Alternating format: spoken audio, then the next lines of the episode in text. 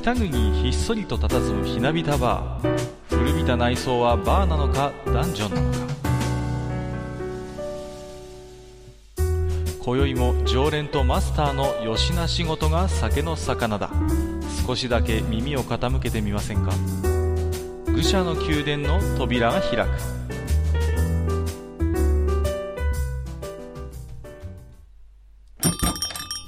いやマスター今日も来ましたよ。はいはい、いらっしゃい。今日もよろしくお願いしますはいはいはい。あのー最近一つ気になったニュースなんですけどもねはいはい。あのー X 線の天文衛星で瞳っていうのがあったじゃないですか、あはいはい。うんうん、これが、あのーなんだかうまくいかなかったっていうことうんうんで事故というこうん、とで、ね壊れちゃいましたね。うんうんうんはいそれで、まああのーどういう原因だったのかっていう調査報告書が出てねうん。で、まあ、同時にその責任者の方がなんか処分を受けたと、はい。ね、研究でしたかね、なんかね。うん、研究ですね。うんうん。はい。なんていうニュースを見ましてね、うん。うんまあ、ちょっともぎょっとしたもんですから、はあ、はうんうん、この辺少し、ね、あのいろいろ知ってる萩和さんにおお伺いしたいなと思ってたあ、んですけども、僕はね、正直、何もこうそれほど詳しい理由を知らない最初のニュースを見た時の印象で話をすると、うん。こういう、なんていうんですかね、科学的なチャレンジのプロジェクトにおいて、はい。失敗っていうのはつきものなんじゃないのかなっていうね、まあうん。もちろんねそうです多額のお金をかけて、ねそれこそ国家事業としてやってるわけだから、うん。それがまあ残念ながらうまくいかなかったってことに対する、まあ、うん。損失、損害というのは確かに大きいんだろうけれども、はいはい。でも、まあ、仮にですよ、あのー万事を尽くしてのうん。努力をした上でのそういうことであるならば、うん、なんだかそれで責任を取って実際に言及とかになってしまうというのは、うん。うん、ちょっとなんか、うん、違和感を感じたんですよね。はいはいはい。うん、例えばですから、その後のプロジェクトとかで、うん。ある種の萎縮といいますか、うん。大胆なこう、ね、チャレンジができにくくなっちゃうんじゃないのかななんてはいことをね、はいはい。ちょっと思ったもんですから、うんうんこの辺、ちょっとどういうことなのか聞いておきたいなと思いました、ね。なるほどうんはいはいまずですね、はいはい。あの、どういうことが起きて、まあ、瞳っていう衛星が、まあ、壊れて使えなくなっちゃったかっていうとこなんですけど、はいはいはい。まあ、ちょっとね、あの、順を追って説明しますとね、うん。えー、瞳っていう衛星は、あの、ある程度の自律制御がされていて、はいはい。まあ自分で考えて自分でその姿勢を制御したりっていう、うん。衛星あの、こう、要は望遠鏡なんで、うんうん。簡単に言うとね、はいはい。だから常に同じ方向を向いてなきゃいけないわけですよ。うんうん観測をするのうん。にね。うんでそのために、その、自分で自分が今どういう姿勢になっていて、どっちを向いててっていうのを、うん。自分でその観測をして理解をした上で、その姿勢を保とうとするっていう、うんうん。その、まあ、機能が盛り込まれてるわけですよ。はいはいはい。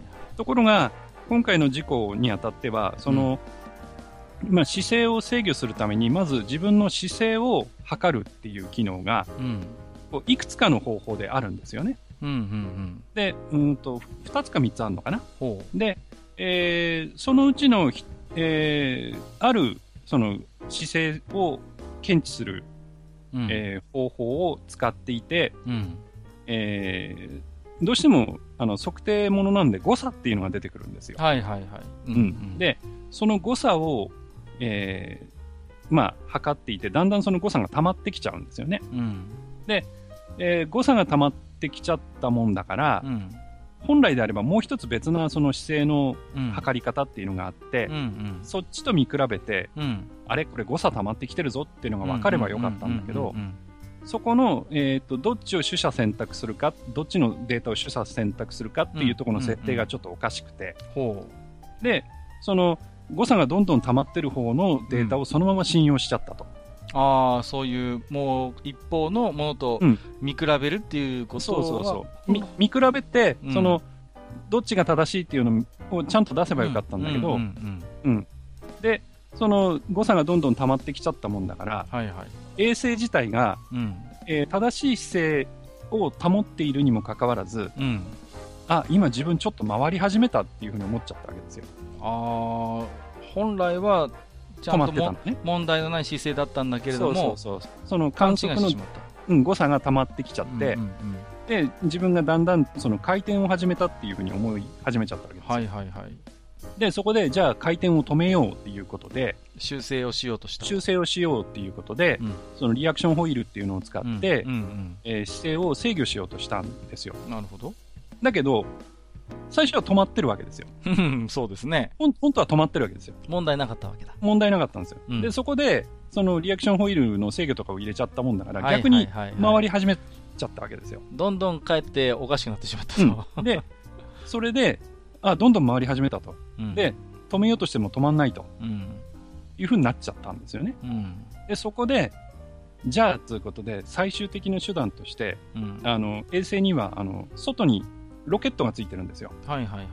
で、そのロケットをバーッと噴射して、うん。まあ、回転を止めたりとか、うん姿勢を変えたりとかっていう、んんまあ、もう要は、こう、ドカンと動かせるっていうね。まあ、ある意味最終手段に近いところですね。物理的に要は位置を補正するわけだから。まあ、まあ、簡単に言うと逆噴射ですわ。うんうんうん。で、逆噴射をすれば、まあ、止まるだろうとうんうん。いうことで、衛星が逆噴射をしたんですよ。した。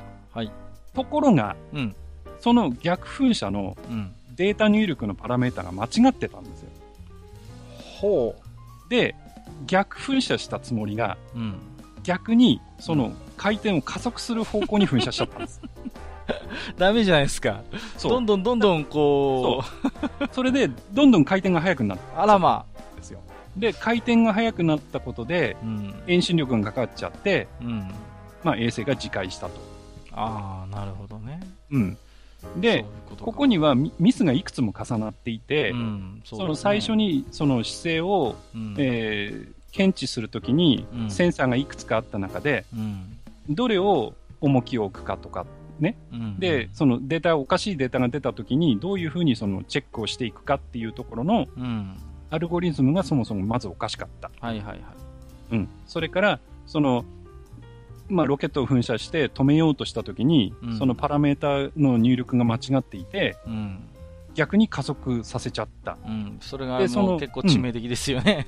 そう。で、その入力したデータがちゃんとチェックされてなかった。本来であればチェックされて、おい、これ間違ってるよっていうのが、どっかであったはずなのに、それがスルーされてしまったと。そうそうそうそう。あーでもう一つ問題があってう、ん、その、えー自律制御でそのロケット吹くだとかっていうところを、うん、えー要は日本の基地からはいはい。常時モニターできない時にやらせちゃったっていう。あ、それはモニターできるタイミングもあったはずなのに、そうそうそう。そうじゃい。ない時にそれをしてしまったと。で自動的に全部やらせちゃったと。で、自動的にやらせたんだけどパラメータが間違ってるから、うん。だからそこで、その常時モニターできる時間帯だったら、あれこれおかしいぞ。ああ、気づくちょっとちょのっと待った、ちょっと待ったっていうのができたはずなのに、それがモニターできないタイミングでしてしまったがために、気がついた時にはもう手遅れというか、もう、うん手で通信が回復するはずの時間になったらおかしいぞっていう、うん。もうその時には壊れてたっていうことなんだけど、今でもそうやってマスターのお話を聞いてると、だいぶこう、人為的な歌詞もかなりあるんだなそうなんですよ。と。ああ、うん。そういうだから。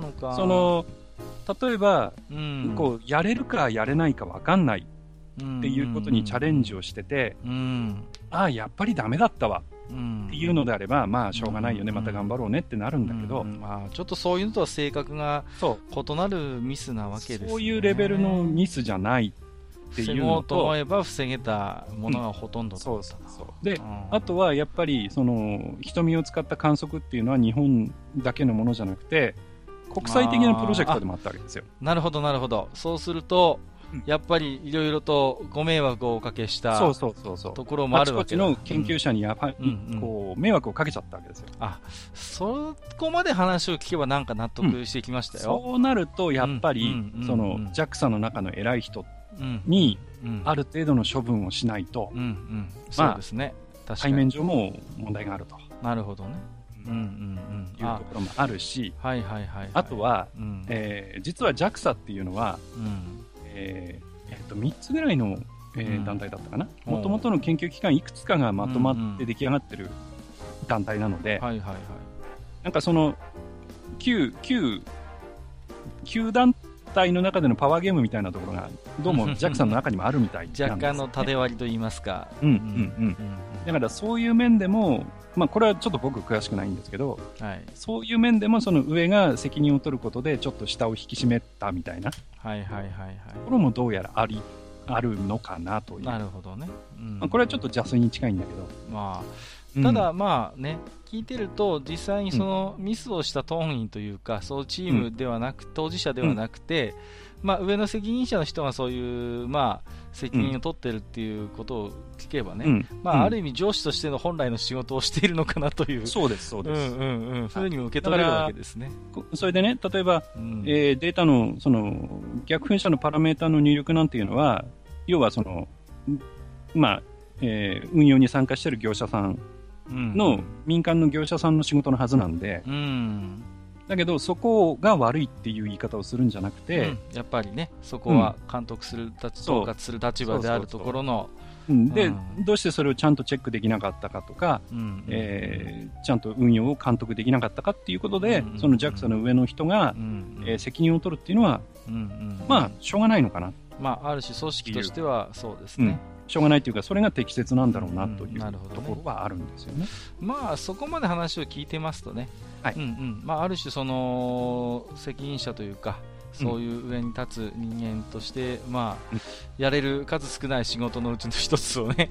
まあ、起こったことは不幸なことだけれども、うん。まあ、しっかり果たしてはいたのかなとうん。思い、思うようになりましたね、なるほど、そうですね。ん。だからままあ、望むのはね、うんまあ、その辺をちょっとちゃんとしてもらって、うんで、一刻も早く、うん。その、次のね、うんうんうん。衛星を作ってあげてほしいなと、うんその辺でその税金の無駄だとかっていうことを言わないで、できれば、うんうん。うんそうですうね、ん、やっぱり研究をね、うん。続けていただきたいと。やっぱそれで日本のね、X 線天文学っていうものに対してものすごい穴を開けてしまったので、なるほどね。うんやはりその世界との競争力っていう部分も考えてうんうね、ん。まあ。早くにそこを穴埋めしてほしいなとは思うんですけど、しっかりですから、きちんとそのあたりを、まあ、反省して、うん。あのーね、対策を立てた上で、もう一度、もうこのプロジェクトを加速させてもらいたいと。まあ、今話聞いてますとね、まあ、なんというか、この実際そういうことであればね、処分があってしかるべきなのかなということはよく分かったんですけれども、うん。このね、責任を取れ、ね、取れない上司が今世の中にいかに多いことかというね、うん。は い誰かの正義してみたりとかね、もうね、そういう話をよく聞きますけれどもね、はいまあそういう意味で言うと、まあなんか、まあある種、まっとうな話になんか聞こえましたね。これがやっぱりあれですよ、あのそういう、えー原因の特定とかっていうのは、うん。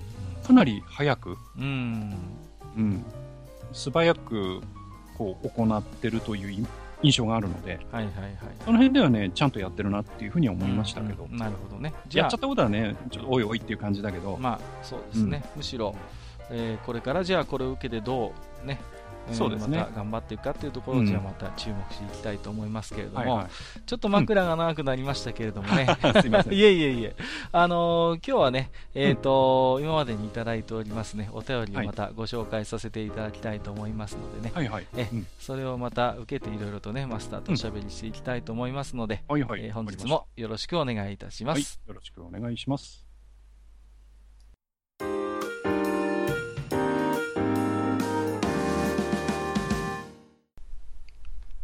それではね、えーはいはい早速ですけれども、いろいろね、ご紹介していきたいと思いますよ。はいはい。えーまずは、ハッシュタグ、愚者の宮殿でいただいているお便りからです。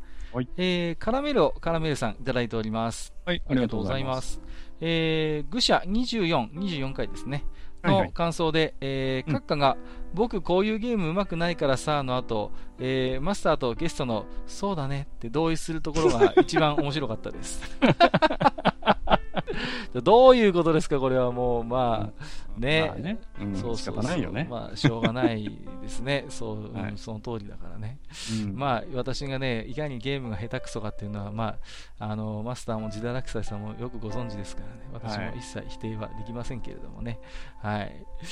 うーんと、あれですか。じゃあ逆に聞きますけど、マスターはなんか得意なゲームとかありますか？得意なゲームですか？はい。得意なゲームはですね、あのー僕はあの、アーケードのナムコのワルキューレの伝説っていうゲームははいはいはいはい好きで得意ですね。あー、あれはでもね、うん、見た目の可愛さに反してなかなか難易度は高いですから、うん、じゃあぜひ一度今度見せていただければなと思いますけれどもね。はいはい、あのー、一応、まあ、日本語動画には、あの、僕のやったプレイ、あ、本当ですか？あららら、じゃちょっと探してみようかな。はい、えー、ありがとうございました。はい。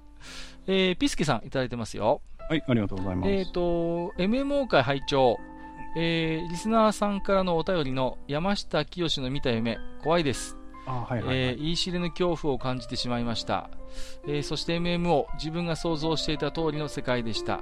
えー、個人的に酒場に来た強盗をなぎ倒す主人の姿を想像して鳥肌が立ってました。ということでいただきました。はい、ありがとうございます。えー、あの、私のあれですね、思い出話の話ですけれどもね。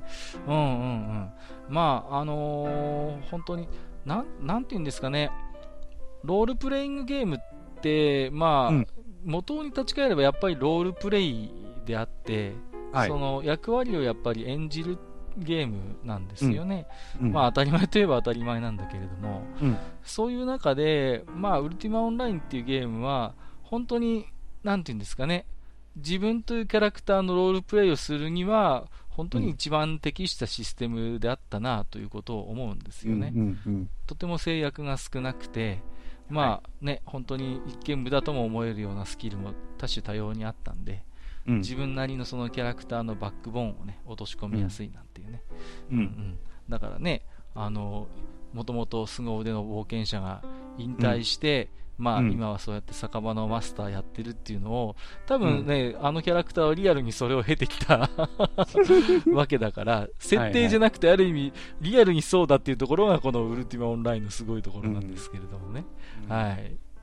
えっと、ピスケさん、ありがとうございました。はい、ありがとうございます。えっ、ー、と、おさもん話さん、えっ、ー、と、ダーさんさんですね、これね。はいはい。いただいております。ありがとうございます。ありがとうございます。えっ、ー、と、とりあえず読み飛ばしされ申したということで、私、すいません。これ後で、ごめんなさい。あの、え、うん、ご紹介させていただきますので、申し訳ありません。はいはいうん、えっ、と、昔、えっ、と、さて、昔、スーパー自転車つうものがありましての、えー、うん、電池でライトがせり上がったり、ホグランプがついていたり、荷台の下にウィンカーがついていた夢の結晶のような自転車がござったんじゃ、ということで、はいはい、えー、他にもいただいてますよ。うん、えー、変速機に LSI 数字がついていて、今何段ってなってるタイプもあり、自転車こにながら気分は宇宙戦闘機パイロットじゃったわい。結構燃費が悪くて単一電池たくさん使うて、持続時間に難点がありすぎて、普通の自転車の方が軽くて速かったんじゃの。えー、スイッチ類もリード線のハンダ付けが甘くてよく壊れておった。でも昭和子供の憧れだ憧れちゃったんじゃ変なアイテムだったがのひょひょひょということでいただいておりますけれども。あったね。スーパー自転車。うん、ウィンカーついてたりね。そうウィンカーね。そうそうそうそうそう。ライトがせり上がるのね電池でね。そうリトラね。うんうんうん。ありましたね。もうそうね変速機にね、わざわざ今、変速何段っていうのがね、これもなんか覚えてますわ。うーん。な、なんですかね。うん。でも当時はすげえと思ってましたけどね。かっこいい。かっこいいって思ってましたよね。うん。そうそうそうそう。ねな、なんですかね。うん。まあ、なんかね、今、そういうけれんみのある自転車って、まあ、当然あまりないんですけれども。そうですね。うん、ね。なんかあれですかね、さこの前マスターが話してた、自転車にいろいろと取り付ける系のおもちゃも今ほとんど見ませんし、うん、うん、あんなシンプルな自転車に乗ってて子供たちは楽しいんでしょうか。なんかこう、まあ、これはね、あの、自転車に限った話じゃないんだけれども、はいはい、やっぱりこう、何でもこう実用本位になってるところがあってね。そうですね。うん。だから、それっていうのが、うん、まあちょっと大げさかもしれないけど、はいはい。みんなに余裕がない。うん、うん。うん。そういうことなのかなっていう。そうなんですよね。ことの、まあ裏返しなのかなっていう。うんところもね、ちょっと感じたりするんだけど。うん、僕がね、ものの本で読んで、なんかなるほどなと思ったのは、うん、いわゆる遊び心ってやつは、こう、うん、子供の頃の経験がないと、もう一生身につかないっていうのをなんか聞いたことがあるんですよね。はいはい。うん。だから一見こう無駄みたいに思えるんだけれども、なんか楽しいとか、うん、なんか面白がる能力っていうんですかね。うんうんうん、面白がることができるっていう感覚って、大人になってから身につけようと思ってもなかなかね、身につかないんですって。うんうんうん、だからある種そういう子供の頃にいろんな一見無駄とも思えるようなだけどなんか楽しいなんか面白いっていう経験をしてないと、うん、なかなかそういうセンスっていうのは後からね、身につけようとするとえらい苦労するっていうことを聞いたことがあってね、うん、そういう意味で言うと我々はある種その面白がれるあのー感覚みたいなものが自然とまだ身につく世代だったのかなっていうことを思いますけれどもね、だからそれがある種マスターの余裕がないっていうのにつながってくるのかなと思うんですよ。なんかちょっと変なものがあった時になんだこれはって目くじらを立てるんじゃなくて、うん、なんかこれはこれでなんか面白いよねとかね。そういうふうに言える余裕ってでもやっぱり欲しいなって思うことはありますよね。あとはやっぱりその、まあ、ファッションなんかと一緒で、うんうん、その繰り返すじゃないですか、ファッションって。はいはいはい、そうです、ね、だから、その僕らの頃のその自転車の流行っていうのは、その余計なものがゴテゴテついてるのが流行りだ、うん、そうですね。で、今は、そういうのがついてない、本当にザ自転車。うん、で、シンプルで、えー、別にお兄ちゃんがママチャリ乗っててもいいじゃんみたいな、うんうんうん、そういうのが流行りなんで、またこれがね、うんうん、もしかしたら20年、30年すると、うん、まあ、リトラがついてくるかどうかわかんないけど、そういうなんかね、自転車に付加価値をね、つけて、なんかこんなものがついた自転車が今流行りなんですみたいなふうに、もしかしたらなるかもしれませんけどね。まあ、あるかもしれませんよね。それはね。うん、うん、うんうんありえない話ではないと思いますよ。はい、えー、ということで、すみません、読み飛ばしてたものをご紹介させていただきます。はいはい、えーと、とりあえず、十字架天使ちゃんはなぜレオタード姿？さて、オリジナルストーリー職軍を追いかけるのは至難の技ですよね。うん、えーと、G のロボットから派生した SDK もしっかり、はいはい、えー、SD ガンダムですね。えナイトや戦国武将、コマンドから三国志など様々アナザーストーリーやイフストーリーがてんこ盛りでしたよね。えー、そのストーリーの中の原始ファンタジーのガンドランダーシリーズが好きでした。えー、ボンボンとガチャポンで3年ほど展開されたんですけど、いかんせん知名度が、うん、えー、ウルトラマンも超投資列伝が熱かった。現在では死んだ万象チョコが食玩ストーリーもので一番売り上げているのではないでしょうかね。最後になりましたが、えー、交流伝説ウィルガストもなかなか面白いオリジナルストーリー玩具で、えー、ケモナーとビギニアーマーの 属性開花させたほどほどのお友達もいらっしゃるのではありませんか？大丈夫、私も友達ですよ。ということでいただきました。はい、ありがとうございます。ウィルガストちょっとエロかったんだよねあ、そうなんだ。若干エロかった気がするんですけど。はいはい、まあね、うん、あの、ビエロは子供たちにとって大事ですからね。大事なんです。そうそうそう。うん、大事です。大事ですよね。ガンドランダーね、うん、薄く記憶がありますね。うん、ナイトガンダムとかはね、すごいメジャーですけれども、うん、うんうんうん原始ファンタジー、なんとなく覚えてますけどね、ちょっと具体的なところまでは全然覚えてないな。はい、まあ、でもガンダムとかウルトラマンの SD キャラにいろんなことさせるっていうのはね、結構いろいろ流行ったんですよね。うん、うん、うん。あのー PB 戦士シリーズでもいわゆる武者ガンダムの系列のものが結構シリーズで出てたりとか、はいはい、ナイトもあるよね。ナイトも出てましたよね、うん、うんうんうんまあなんですかねああいう SD ブームみたいなのがあったんですよね。うん、うん、ありましたね、うん、うん、何でも SD にしてたよね。何でも SD にしてましたねうん、なんだろう。なんかうん、とにかく何でもスーパーディフォルメっていう、うん、ありましたね、うん、まあ、なんしある種のあの系譜っていうのか、うん、は、まあ、今でも脈々とアニメやゲームには受け継がれてるかなと思いますけれどもね。はいはい。うん。あのー、なんていうんですかね。コミックでもそうですけど、はい、例えば、あのー、トラブルダークネスとかもそうですけど、まあ、コミック本編では割とリアルの闘神のキャラがてん、ね、登場してますけど、裏表紙とかになると、あの、よくあるじゃないですか。こうちょっと SD っぽいキャラがピコッとくっついてるっていう。あれ割とコミックで定番のパターンって言いますか。ああ、なるほど。うんうんうん。ありますよね、そういうの、そうそうそう。SD 化させるっていうのは。うん。チビキャラが。チビキャラ、そうそうそうそう。ゲームなんかでも、も結局、表現の限界から多分あったと、最初はスタートしたと思うんですけれども、うん、まあ、ね、実際にはリアルの、えー、なんだけれども、まあ、あの、うん、実際にゲーム上で活躍するのはそういうディフォルメしたキャラクターみたいな、はいはい、そういうのすごいなんていうか自然に受け入れる土壌があるんですよね。なんかこうなんかコンテンツに触れてますとね、うんうん。うんうん、そういうことは思いますけどもね、まあ、ある種その一つの、うん、形なのかなと思いますけどね、ナイトガンダムとかもね。そうですね。うん、うん。えー、ということですいません、えー、と読み飛ばし文も合わせてご紹介させていただきました。はい、ありがとうございます。はいはい、えー、虹パパ生活さんいただいております。えー、虹ラジ、最近ね、ポッドキャストされてますけども、はい、えー、地下25回到達。まあ、世代が近いと、ここまで共感できるのかと思う回でした。知ってるものだらけ、聞きながらそうそう 連発してました。ということで、ありがとうございます。ありがとうございます。なん、なんていうんですかね、あのー地域を問わず、うん、そういうなんかおもち流行るおもちゃが共通してるっていうのがやっぱり、うん、まだそういうのは文脈として通じる世代なのかなそうですね。思うんですよね、うん、やっぱり大きいのはねテレビだと思うんですよね、うん、テレビ CM とかやっぱり、はいはい、うんうん。テレビ番組っていうのがね、うん、うん、大きいのかなと思うんですよね、うん、うん、だってみんなブタミントンの CM 見てるでしょ。多分 ロボピッチャーとかね。ロボピッチャーも大体見てるでしょ、うん、でわこれ欲しいみたいな感じでさ、そうそうそう。だからそういうテレビ番組にしろおもちゃにしろある種のそういうね共通認識を持ちやすい世代、これがねどうなんでしょうかね。例えば今の世代若い子供世代が我々ぐらいの年になった時に、ここまで共有体験として何かあるかなっていうね。いや、うん、あるんじゃないですか？なんかしら。ありますかね、やっぱりその時代時代であるのかな。うん、それを気持ちまあ、妖怪ウォッチもあるしね。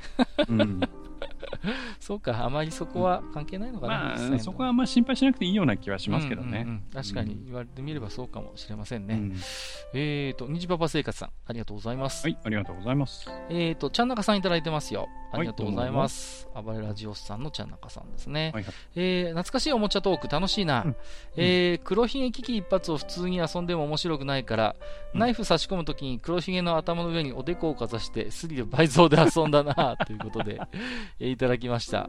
ありがとうございます。やったな、これは僕もやりましたね。うんうんうん。あのー、ね、結構な威力で飛び上がってくるからさ。そうですね。痛いんですよね。うん、あれ、でも黒ひげって、うん、まあよく、あの、なんかテレビのネタとかにもなってますけど、はいはい。あれ最初は、うん、飛び出させたら勝ちだったんでしょ？そうそうそうそう。ね。飛び出させた人が、そうそう、勝ち。あれは、あの、樽から脱出をさせるっていう。そうそうそうそうそう。ことで、うん。刺してビヨンってなった人の、本当は勝ちだったはずなんですよ、うんうん、最初。だけど、いつからか。そう、罰ゲーム的な。うん、逆に、ビヨンってやったら負けっていうふうになってるんですよね。そう、そうなんですよ。うんこれね、うちにも黒ひげあったんですけど、うん、ナイフが何本かなくなっちゃってね。でね。ダメじゃない。うちの、うちのローカルルールで引き分けっていうのがあったんですよ。全部、全部刺しても穴が残ってて飛び出してないっていうね。はいはい、もうね、そういう状態になったことがあってさ、うん、ダメですね。あの、なくすと、ナイフなくすとね、ちょっとローカルルール増やさなきゃいけなくなりますんでね。うん、そうこれ未だに売ってるよね、黒ひげって。売ってますね。ね、ドン・キホーテとか行くとありますよね。うん、最近確かあの、飛び出す黒ひげが、うん、あの、カンコレの妙高さんっていうキャラクターに変わってるやつもね、一部あれ限定だったのかな。そんなのもあるの？あ、あったはずなんですよね。へえ、うん、そうなんですね。うん、確かね。うん。割とこう、樽に剣を突き立てるっていうあのシチュエーションは、なんか、うんと、テンプレ化してましてね。なんだっけ、ソフトバンクのなんか CM でもなんか似たようなシチュエーションがあったなと思って、樽になんか閉じ込められてて、周りをぐさぐさ刺していくみたいなね。元ネタがなんかね、あった気がするんですよ、これって。ちょっと今思い出せないんですけど、なんかね、あったような気がするんですよ、ね、まあ似たような、その、ギャグになってるものとしてはね、トムとジェリーなんかからもうあるからね。ああ、そうですね。うん、割とこう古典的なシチュエーションなのかなという気はしますけれどもね。えー、えー、えー、ちゃんなかさん、ありがとうございました。はい、ありがとうございます。えー、ポコタンさんいただいてますよ。はい、ありがとうございます。えー、おもちゃとはちょっと違う気もしますが、コスモスを押しますということで 出ましたね。押してきたな。押してきましたね。インチキガチャガチャ。はいはい、ちょっとあのー、前回のおもちゃ会でも触れましたけれどもね、うんうん、まあ本当にね、まさにザ・インチキガチャガチャですよ。はいはい、これってね、あれなんですよ、あのなんだっけな、インチキガチャガチャ伝説、列伝みたいな本がね、うん、出てましてね、はいはいはい、そう、僕持ってるんですけどね、本当、意味不明のアイテムばっかり載ってますけどもね。うん、あのコスモスってでっかく書いてあるんだよね。そうそうそう。独特の字体でね、赤字に白抜きで、コスモスって書いてあってさ、まあね、本当に、あれですね、一巻の方だまあね、あの1回本が出て好評で実は続刊が出たんですけどあそうなんですか、うんうん、最初めのやつの方に、うん、当時のねコスモス社員にロッチ事件についてインタビューするってコーナーがあって、うん、あの事件の真相をね聞いてるんですよね。あれは一体何だ ロッチとは何だったのかみたいな感じで聞いてて、うんうんうん、結構ね興味深いコラムでね、はい、面白く読んだ記憶があるんですけれどもね、まあ、あのコスモスはね、いろいろ騙された人もいっぱいいるんじゃないですかね。うん、あの SD ガンダムのあの、はい、消しゴムがあったんですよ、ガン消しっていうのがあって、うんうんうん、たまに当たりがあって、ダイキャスト製のやつがね、あの、うん、出るんですよ。で、まあ、ビックリマンみたいに第何弾、第何弾みたいな感じで出てて、うん、僕がね、ちょうど遊んでる時に、クイーンマンサーのね、あのー、ダイキャストが当たるっていう時期があったんですよ。で僕、どうしても欲しかったんですけど、うん、なかなか出ないもんだから、うん、コスモスのなんか偽物の SD ガンダムをつい誘惑に負けてね、だって20円で回せたんだもん、100円かかるからさ、普通のやつをさ、うんうんうん。ね、20円で回したら一発で引いて、そのクイーンマンサーのダイキャストのやつ、うんうん、でね、やったぜと思って、あの、友達にしましたなんかお前のやつ潰れてね？とかって言って、型が甘いのね、なんかいろいろと。で、お前それ偽物だろってすぐバレましてね、悲しい思いをしたことがありますけれどもね。まあ、ぜひポコタンさんもコスモスの、ね、しょっぱい思い出、ぜひ教えていただければと、ね、思います、えありがとうございます。はい、ありがとうございます。えー、ジンさんからいただいてますよ。はい、ありがとうございます。えー、愚者の宮殿地下25階を拝聴しました。今回も楽しく聞かせていただきました、えー、うちが子供の頃乗ってた自転車はハンドルの真ん中のところにガンダムの顔がついてた。ああ はいはい。あったね。ボタンを押すと、アムロ行きますと音が鳴りました。うん、笑い。あと野球盤やスケバンデカのヨーヨーで遊んでましたね、うん、ということで、うん、うん、やっぱ自転車装飾系ありますね、まだまだ。ありますあります。うん、これ言われて思い出しましたけどね。あの、僕がね、生まれて初めて買ってもらって乗った自転車は、うんうん、それこそあの補助輪がついてるぐらいのね、はいはいはいはい、時のやつは、はい、あれあれですよ、仮面ライダーのサイクロン号でしたよ。おお かっこいい。はい。すごいですね。あれですか、なんかそういう電気的なギミックもあったりしたんですか？いや、特になか、あ、うんとね、サイレンはついてたかも。え、本当ですか？いいですね。うんサイレンというかパトランプみたいな。ええー、まあ途中で壊れて取っちゃいましたけど、ね、あららら、そうなんですか。うん、いやー、僕このね、ガンダム系統だとね、友達がシャア専用ザクがくっついてる自転車は、ああ、なるほど。うんうんうんうん。持ってましたね。3倍で走れるんですね。3倍で走れたかどうかわかりませんけれども、うん、そうそうそうそう。ね、あの、あれですよ。あの、ボタンを押すやっぱりね、なんか喋るんですよ。ね。あの、モビルスーツの性能の差がとかってさ、そんな、わかるかよっていうね、うん、子供でさ、もう割とな、割と、割とね、なんか、やたら長台詞のセリフを吐くもんだからね。はいはい。当時はあまり意味も分からずに押してた記憶があるんですけれども、うん、そうですね。いややっぱりいろんな、やっぱ自転車ありますね。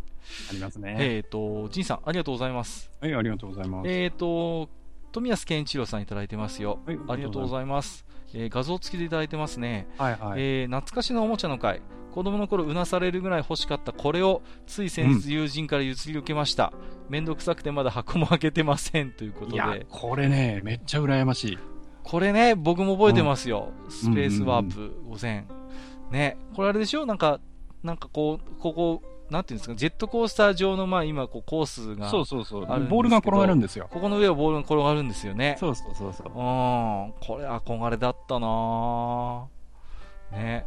かっこいいんですよね、ねこれね、ね、ちゃんと作んないとね、途中でボールがね、ぴょんってどっか行っちゃうんだね。ですよね、うん、そうそうそうそう。これ割と憧れてた人多かったんじゃないですかね。はいはい。うん。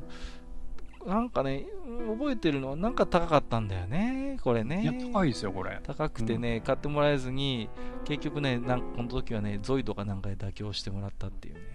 これ、あれですよ、あの、感覚的に物理法則を学べるんですよね。あ、そういうやつなんですか、これ。だって遠心力とか。ああ、はいはいはいはい。うん、そうそうそうそう。的にこう自分で学べるわけですよ。そうそう。うん、ね、R のところで加速したりするんだよね、これね。そうそうそう。で、その、ちゃんとカントがついてないと、要は外に飛び出しちゃったりとか。そうですね。で、ある程度のスピードがついてれば宙返りだって OK とか。うんうんうん。うん、そうだったわ。はい。これね。いや、なんか、懐かしいっすね。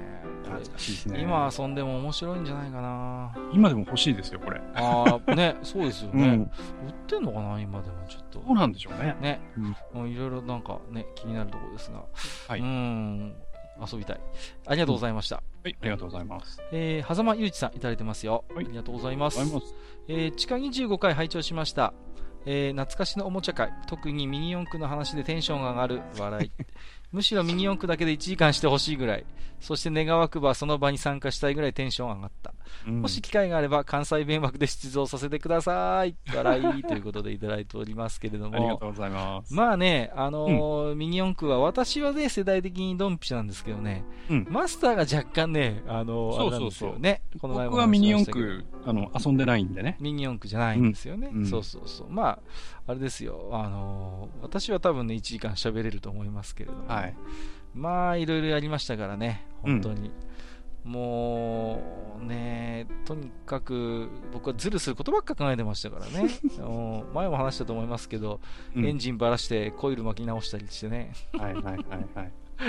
動力上げて、うん、そしてね、もうね、ハイパーダッシュモーターが禁止なんですけどね、側だけハイパーミニモーターに変えて大会に出ようとしたりとかね、うん。うん、まあ、数々の悪行をミニ四駆ではやらかしましたけれどもね、うん、まあ僕はしませんでしたけどね、やっぱり人気の裏側ではね、こう結構万引き事件なんかもあったりなんかしてね、模型屋でね、うん、そうそうそう。ちょっとしたね、もうもうやっぱ問題になったりなんかしてね、うん、うん、まあそれだけ流行ったってことなんでしょうけれどもね、うん、うん、まあ、なんていうんですかね、コツコツこうパーツを買って、少しずつこうマシンをいじる喜びっていうのはね、うん、うん、確かに味わえるものでしたんでね。僕の世代はあれなんですよね。その、うん、ミニ四駆のモデルになった、例えば、ホーネットとか、はいはいはい。ああいうやつのラジコンが、ラジコンね。出てて、あの、欲しいけど買えなかった世代です。うん。うん。RC カーとかですか？そうそうそうそう。あの、だから、あの、RC カーグランプリですよね。テレビでやってた。見てた。うんうんうんうん。ぐらいの世代ですよ、僕ら。RC カーグランプリ懐かしいですね。あのタミヤの前ちゃんとかね。そうそうそうそう。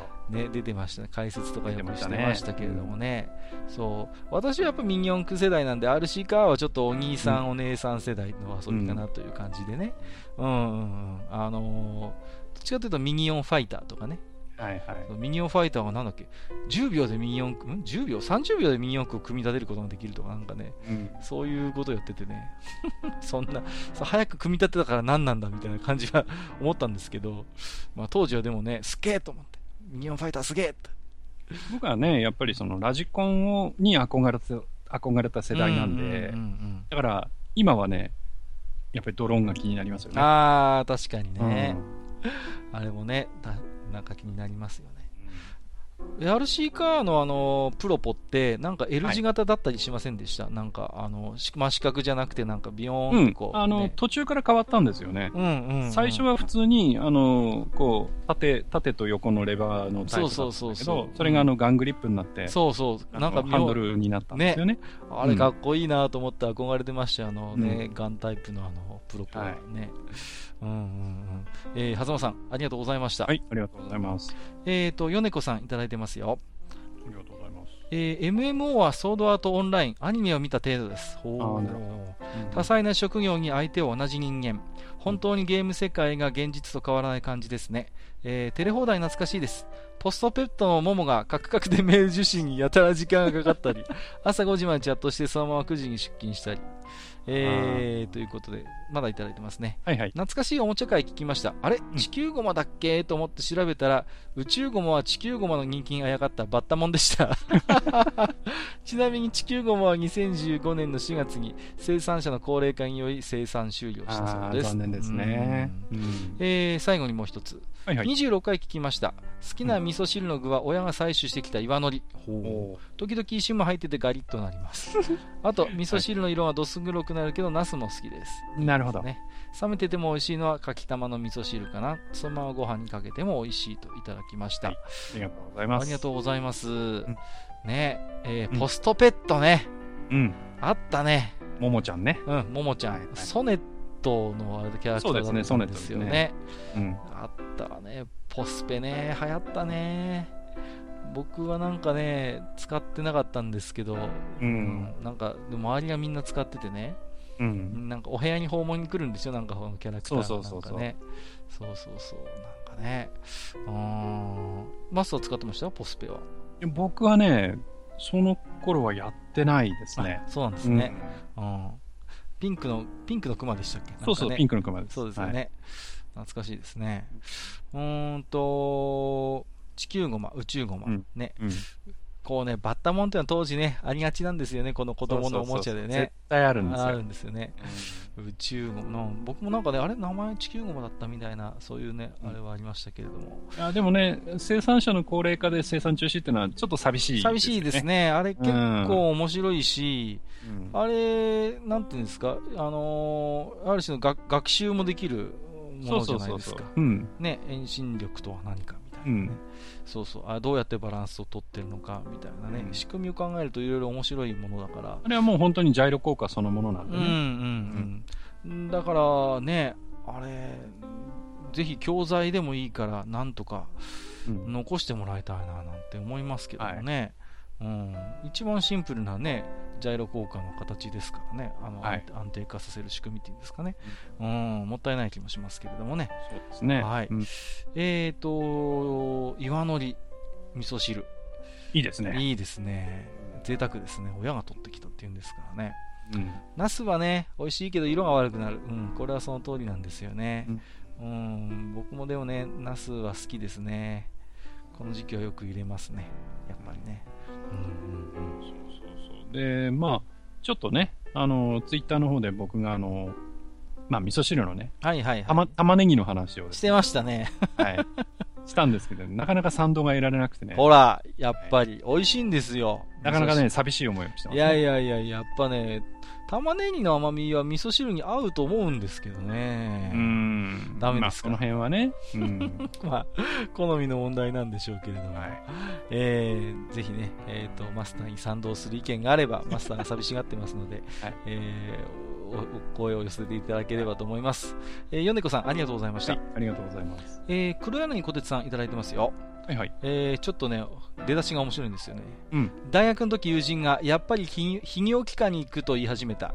えー、幼少時にジュニアスポーツ車に乗車中、急ブレーキ。弾みで腰が前に滑り、変速機が急所を直撃。今になって片玉の感触がおかしいと気づいたと。鎮痛な面持ちを笑うに笑えずっていう。あ 味わい深い文章ですね。ですね。で、大丈夫だったんですかね？ね。そう。うん、確かにあのー、ギアがね、あのーうん真ん中のところにくっついてるのよね、サドルの手前のところにね、写真もの載せてもらってるんですけれども、はいはい、ね、あのー、割と、あの、なんていうんですか、ベルのところにくっついてるのもあったじゃないですか。こう、後期型といいますかね。昔はギアって言ったら、あの、サドルの手前でしたけど、うん、最近はもうほとんどあれですもんね。ハンドルのところについてますもんね。そうですね。うん。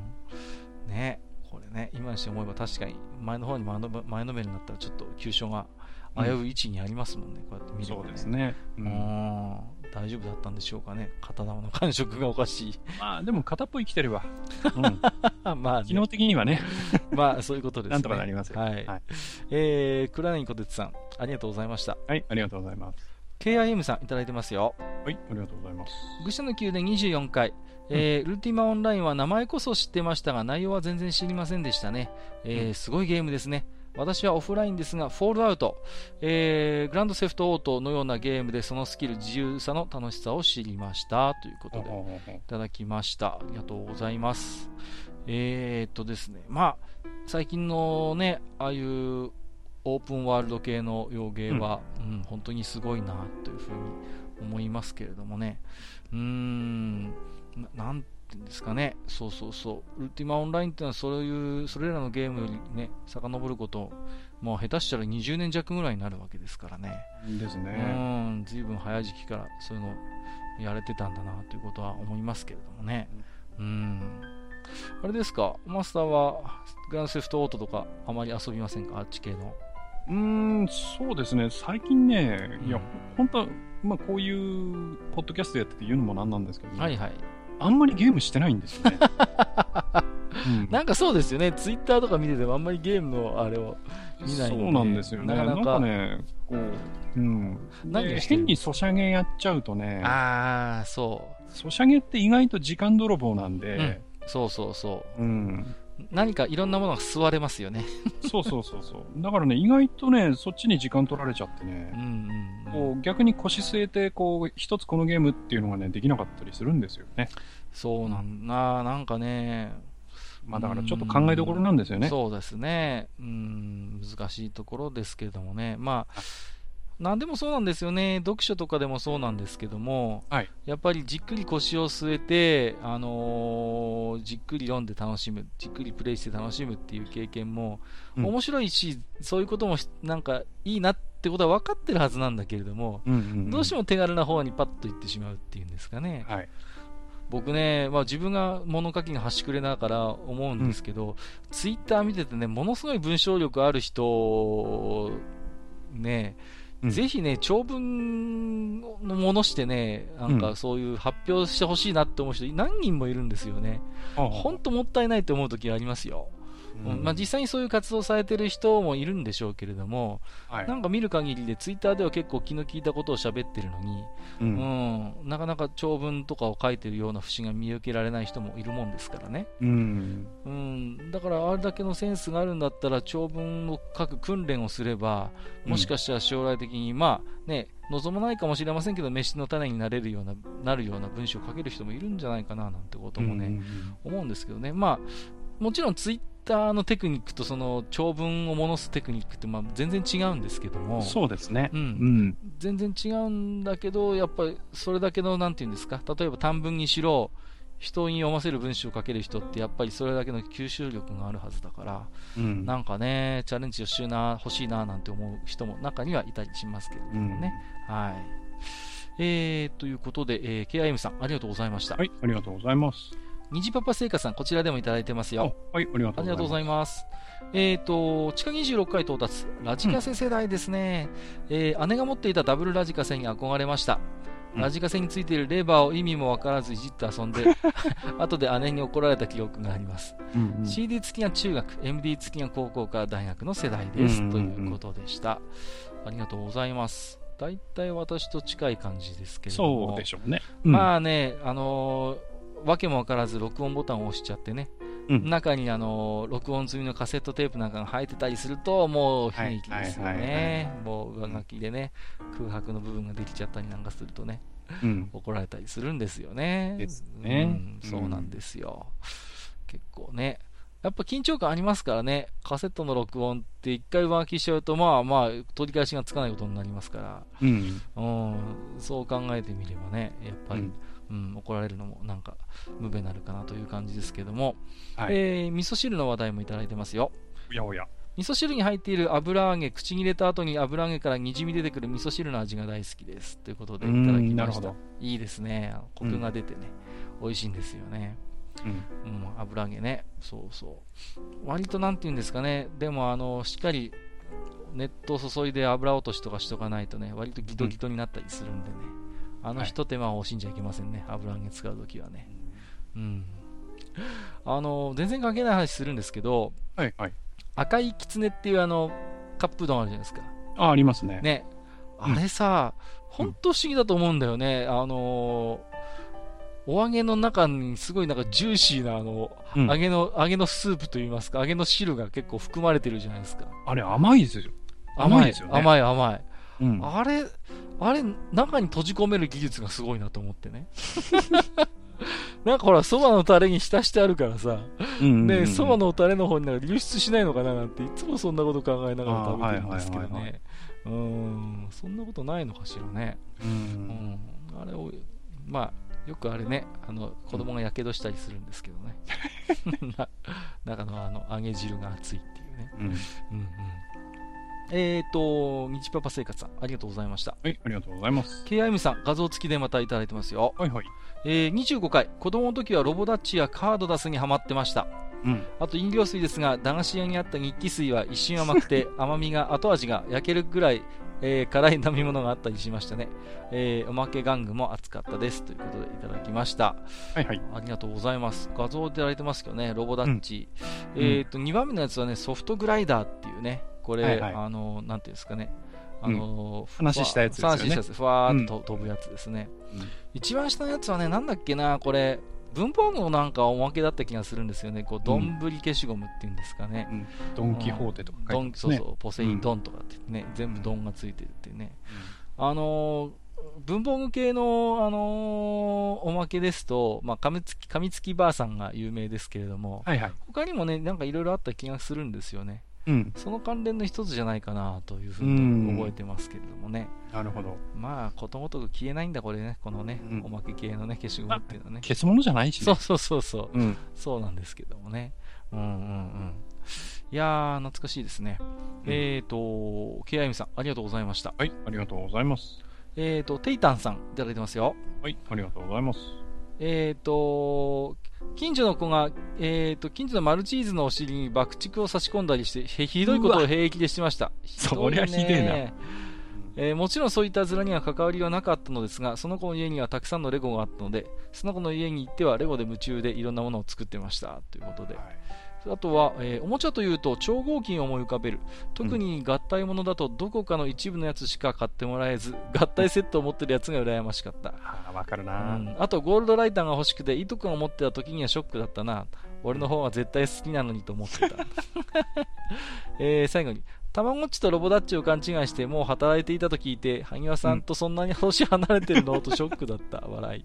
えー、ロボダッチが大好きで、セットなどの仕掛けも面白くて、えー、ガンダムもそうですが、プラモデルって手頃な金額で作って動かせて遊べる子供には最高のおもちゃです。といただきました。ありがとうございます。うんうん。超合金ね。あの何をもって超合金なのか冷静に考えるとこんなに不思議な単語もないんですけれども、うん、うんぱトランスフォーマーとか持ってたな、うん、でもね、そう、僕もね、うん、合体のセットは買買ってもらえずね、うん、そう、ちっちゃい、あのー、単体でちっちゃいマシンにこうもなるなるやつとかね、はい、そういうやつしか買ってもらえませんでしたね。やっぱね、いつも登場しますけど、安尾君はね、コンボイ持ってたのよ。もう全部合体済みのやつをね。はいはいはい、ばらしてそれぞれもあの人形に変身するみたいなやつがあってね。あれ、コンバトラ V くらいからですかね、超合金で合体するのそうですね、うんうん、コンバトラ V あたり、あの辺だと思いますよ。うん、うん、うん、合体系ね。そうですね。懐かしいですね。懐かしいですね。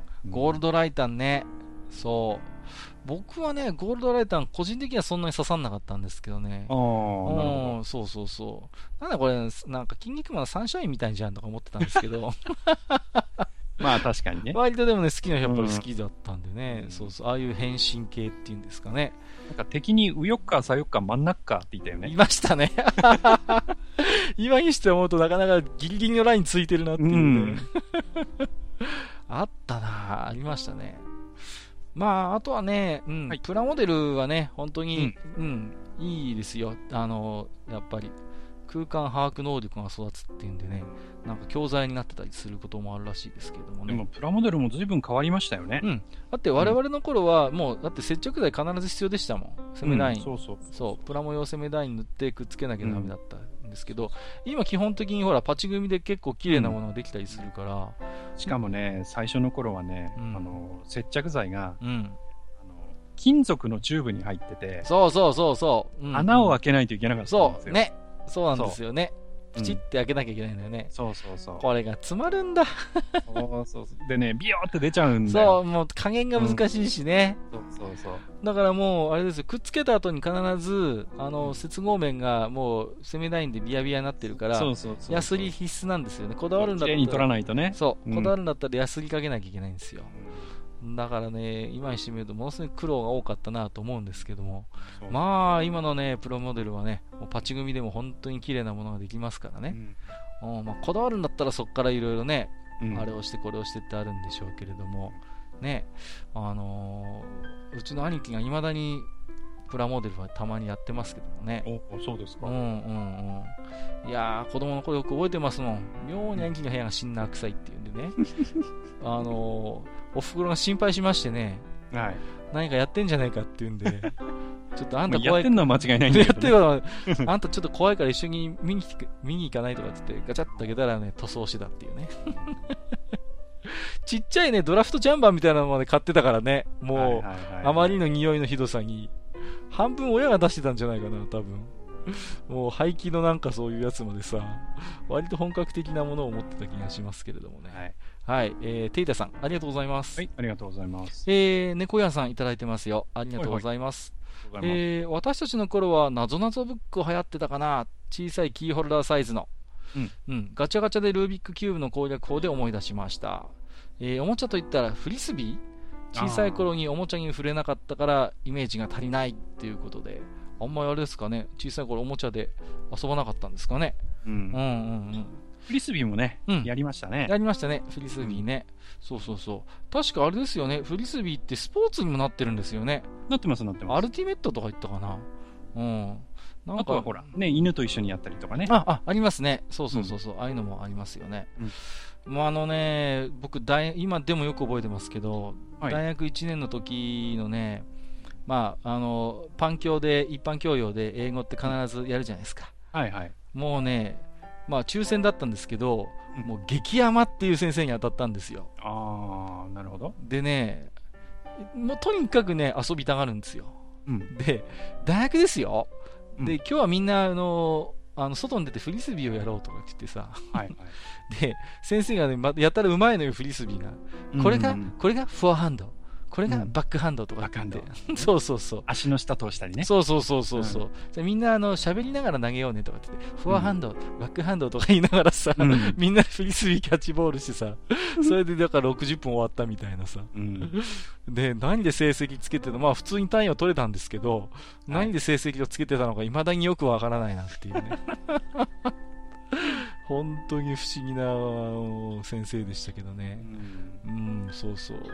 僕の隣のやつはね、あの、ドハマりって言われてる先生にぶち当たってて、あいやいやかわいそうでしたね。もう高校の受験で使った辞書をまた持ち込んで泣きながら、ね、弾いて勉強してなんてやってましたけどもね。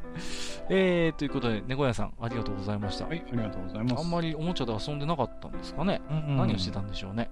うん。えーと、アマンさん、いただいてますよ。いつもありがとうございます。えー、地下25回拝聴カッカさんが言うところの妖怪煙、あれ自作しました。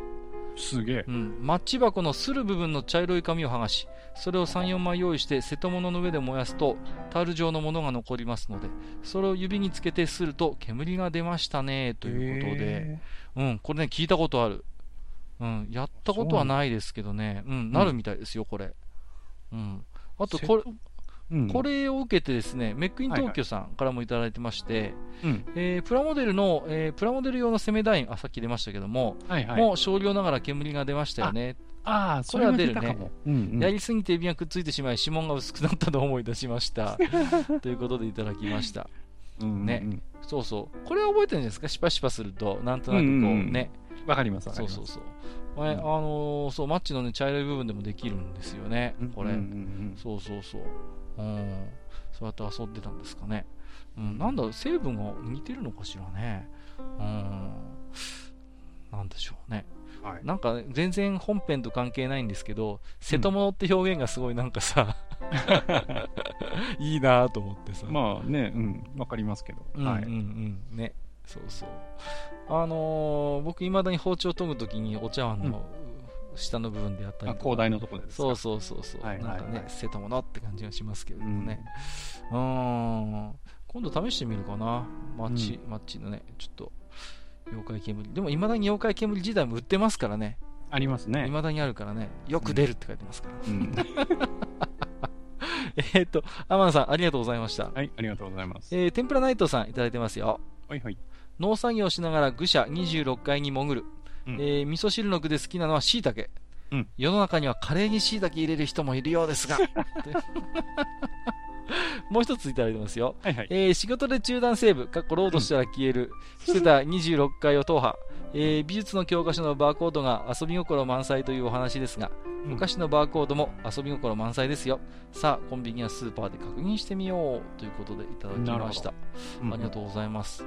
まあ、あのー確かあれですよね、天ぷらナイトさんって、あのー物販というか、スーパーかなんかそっちの方でもなんか、お仕事してたこともあるみたいで、結構お詳しいんじゃないかな。うんね、味噌汁に僕、しいたけはあんまり入れないかな。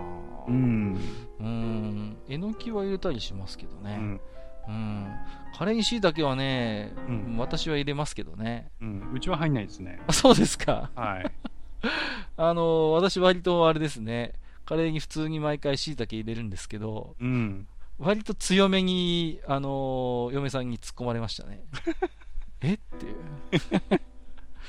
毎あまあ、割となんかね、うん。うん。まあ、いいんだけどさ、みたいな感じで、入れるの？みたいな。入れるの？っていうねそうそうそう。えー、入った方が美味しいじゃん、とかって思うんですけど、ね、私は、あとはね、うん、たまに納豆も入れるかな、カレーだ。ああ、納豆カレーってありますよね。ありますね。そうそうそうそう。あと、オクラとかね。ああ、うんオクラいいですね。うん、そこの時期だとね、いいですけどね。うん、そうそうそう。えー、カレー、なんかあれですかね。皆さんもカレーにこんなあの具入れますよっていうのは、もしなんか変わったのがあれば、うんえー教えていただければなと思いますけどもね。うん。あの、うちのあの死んだ親父はよく生卵とか落としてましたけどね。ああ、なるほど。うん。カレーにあの、目玉焼きってどうしてあの目玉焼きあんなにおい美味しいんですかね？合いますね。うん。あ 合うね、あれは。れは美味しいですよね。うん美味しいですね。うんなんだろう。まろやかになるのかしらね。なんか、うーん、あの、よくお店なんかで、期待してなかったけど、カレーの上に普通に目玉焼きが乗ってると、おって思いますよね。うん、うんうん。しめしめみたいな感じに。なりますけれどもね。はい。えー、ありがとうございました。はい、ありがとうございます。はい。えー、ということで次は、猫っとニャーニャーゴさんいただいてます。初めてですかね。ありがとうございます。うん。えーサイレントリスナーでしたが、思い切ってツイート。うん。26回お味噌汁といえば私の私は実家が仙台なのですが仙台味噌というものがありました、へーそれに慣れたせいで関東関西の味噌汁は少し苦手です、うんうん。仙台府が大好きでしたということでいただきました、ね仙台味噌ってわかります？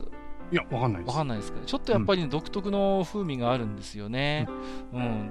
なんていうんですか、赤味噌にちょっと近いのかなとは思うんですけれどうんうん。もね。うん。ただ、あのーいわゆる、なんていうんですかね、普通の赤味噌よりも若干こう、濃いめと言いますかね。ああうんうんうん。味も、あ甘みというよりは若干辛みが強い感じでね。うんううんうんん。私はたまにこれ口にすることあるんですけれどもね。うんうんうんうん。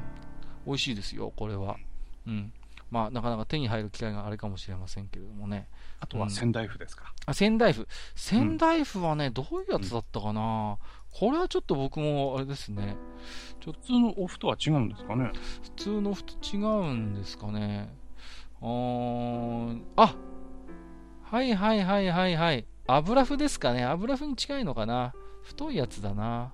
ううんうんうん。ちょっとフランスパンみたいなパッと見形がのやつですね。はいはい。これはこっちの方でも、うん、売ってるけど、仙台麩って名前じゃないな。油麩になっちゃうな、多分な。うんうん。いや、でもこれ、確かにお味噌汁に入ってると美味しそうですね。美味しそうですね。うん。うんこれ結構ね、ボリュームあるんで、うんうんうんうん、食べるお味噌汁みたいな感じになるかなと思いますけれどもね。いいですね。私は仙台麩じゃないですけど、板麩は入れたりしますけどね。うん。よくあの、すき焼きとかにも使うやつですね。はいはい。うんうん。板麩はたまに入れるかな。う。うんん、いいですよね。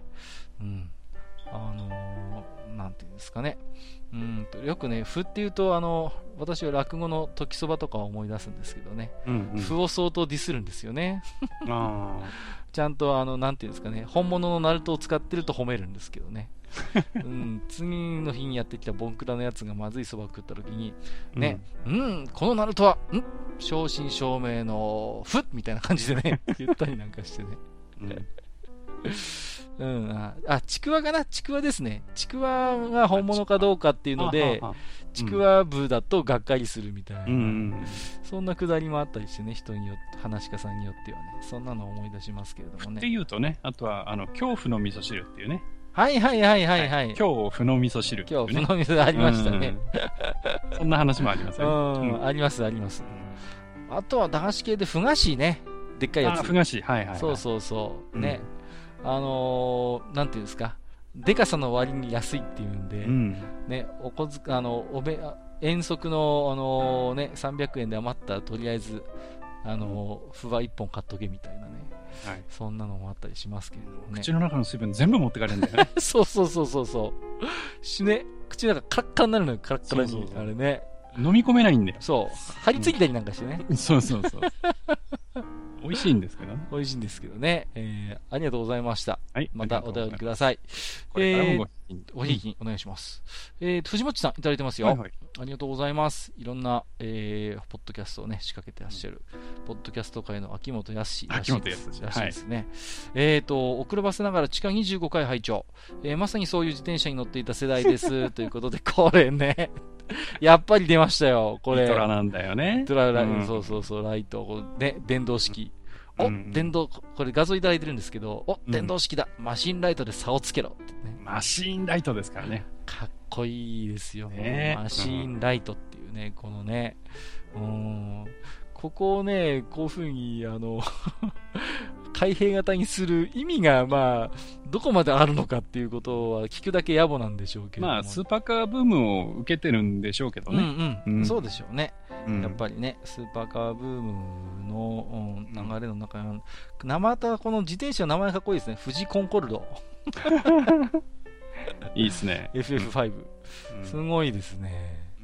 そしてやっぱりあの、ね、可変ギアがついてるという、5段変速のね。5段変速のね、うん、今逆にこういう自転車乗ってたらかっこよくないかな なんか。そうだろう、びっくりしますけどね。びっくりしますけどね、うん、確かに。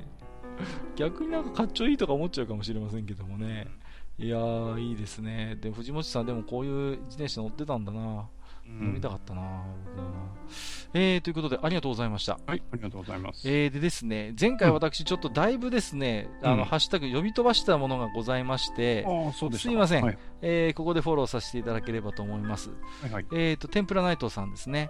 うん、えー、地下23回拝聴ミュシャンが好きなら、この人も好きになれるかも、ということで、うん、えー、マジック・ザ・ギャザリングのカードイラストを数多く手掛けるイラストレーターの、テレス・ニーレセンさんの、ニールセンさんのサイトということで、えっ、ー、と、一つ絵もご紹介いただいてますけれどもね、はい、うん、なんか独特のやっぱりこう雰囲気がありますよね。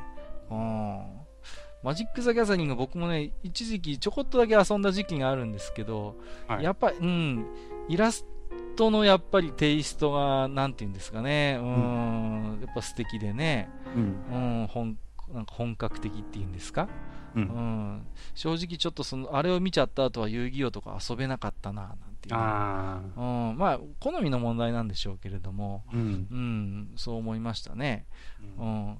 割となんていうんですかねフレーバーテキストもあの英語にこだわってね、うん。うんうん、日本語が出てもかたくなに英語のものを買い求めてたので面倒くさい時期もありましたけれどもね、うんあとね、えっ、ー、と、タクティクスオーナの、えっ、ー、と、二つな、えー、毒沼でダメージを受ける毒使い以外何があるのかっていうことで。ファルファデさんですか。ファルファデさんですね。はい。毒使いファルファデさんは、えっ、ー、と、スーパーファミコン版ですかね。シャ宮殿の、まさに入り口に、えー、の、地下1階で登場するのかな。うん。確かね。そうそうそう。あのー、ね。あれですよ。ワープリング回収場ですよ。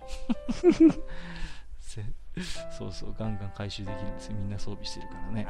はい。はい、えっ、ー、と、ね、毒使い、ファルファで、うん、懐かしいですね。なんかああいう、うん、結構バ、バーサン系っていうんですかね。そういう敵リーダーも結構いたな、なんてことを思い出しますけど、はい、タクティクスオーガーのね、2つ名はまたね、タクティクスオーガーの回でまた少しおしゃべりしたいなと思ってるんですよね。そうですね。うん、なんであの、PSP 版でね、こう省いてしまったのかなということを、ちょっと僕は残念に思ってるんですけれども、はい、なんかね、すごい雰囲気があってよかったなと思うんですけどもね。まあ、一応ね、ウォーレンレポートで若干のフォロー,、フォローはしてますけどもね、うん、ぜひね、あのー、そのまま本編で使ってほしかったなという気がしがしますけどもね。あれかな英語版作るときに邪魔くさかったのかな。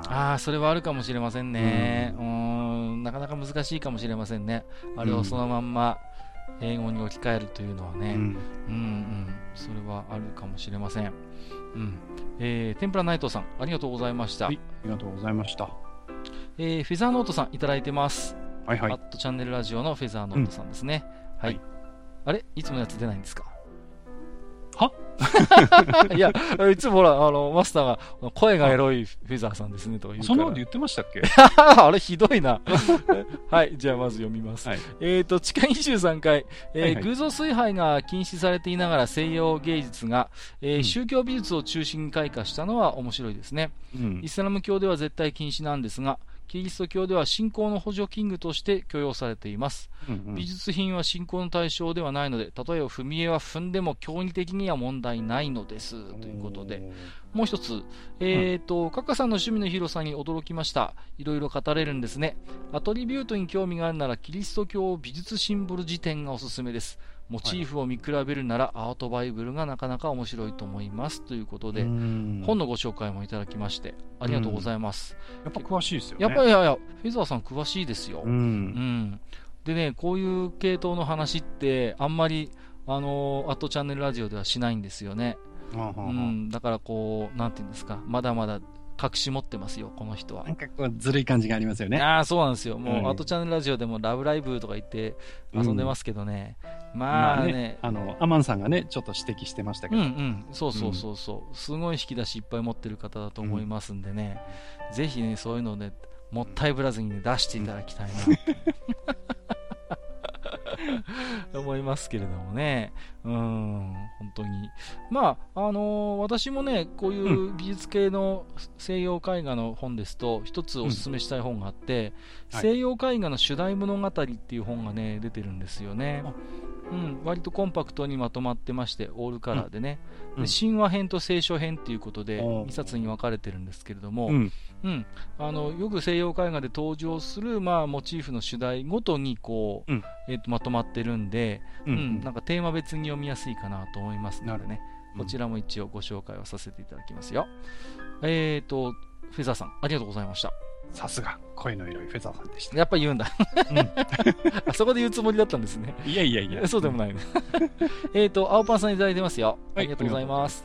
えー、玉ねぎ好きだし、味噌汁の具としてもいいんじゃないかな。ほら。いやいやいやいや、みんなそう思ってますって。あまり食べる機会ないけど、私はじゃがいもの味噌汁が好きです。っていうことで。なるほど。うんうん。玉ねぎいいですよ。ね。そうそうそう。じゃがいももいいですよね。うん、結構嫌いな人もいるんですけどね。うん、うちの妹はね、じゃがいもの味噌汁嫌いですね。うん、僕は好きなんですけどね。うん。なんていうんですか？あのー、温め直したりなんかするとだんだんもろもろ、もそもそもろもろしてくるんで、ね、それがね、気に食わないって言ってますけど、なるほど僕はそういうのも含めて、ね、好きなんですけどもね。うんうんうんえー、ということで、えー、マスターの味方がいらっしゃったらぜひお便り教えていただければと思います。はい。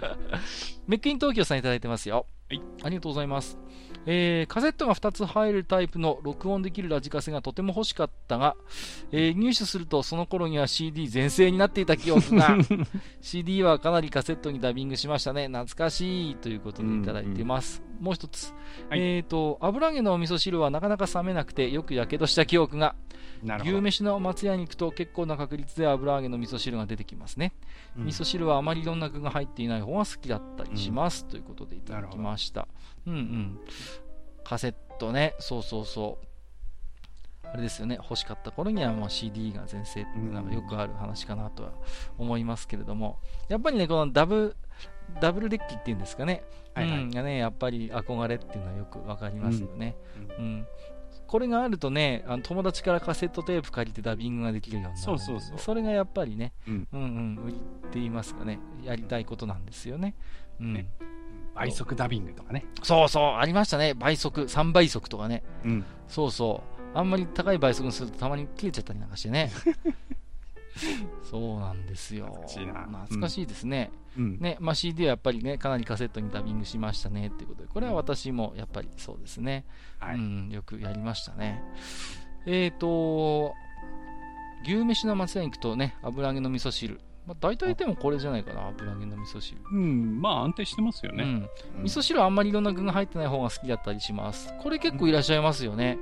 具沢山なのはあんまり得意じゃないっていう人。ああ、なるほど。うんうんうん。要はその、ちゃんとし、味噌汁としての、うんうんうん、汁としてのね、うんうんうん機能性と言いますかね、うん、うん、何を期待するか。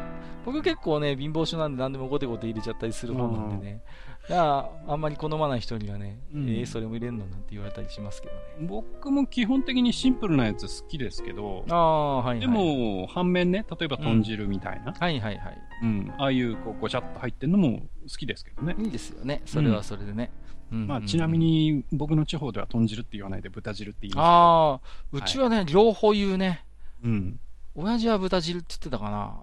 うん、結構ね、地域で違うんですよね。そうなんですよね。うん、そうそうそう。豚汁、豚汁問題、うん、ある気がします。はい。えー、メックイン東京さん、ありがとうございました。はい、ありがとうございます。アニアとドラクエ10さんいただいてますよ。ありがとうございます。懐かしのおもちゃ会、えー、自転車は近所の人が10段変速に乗ってました。前が2速、後ろが5速で 2×5 の10段。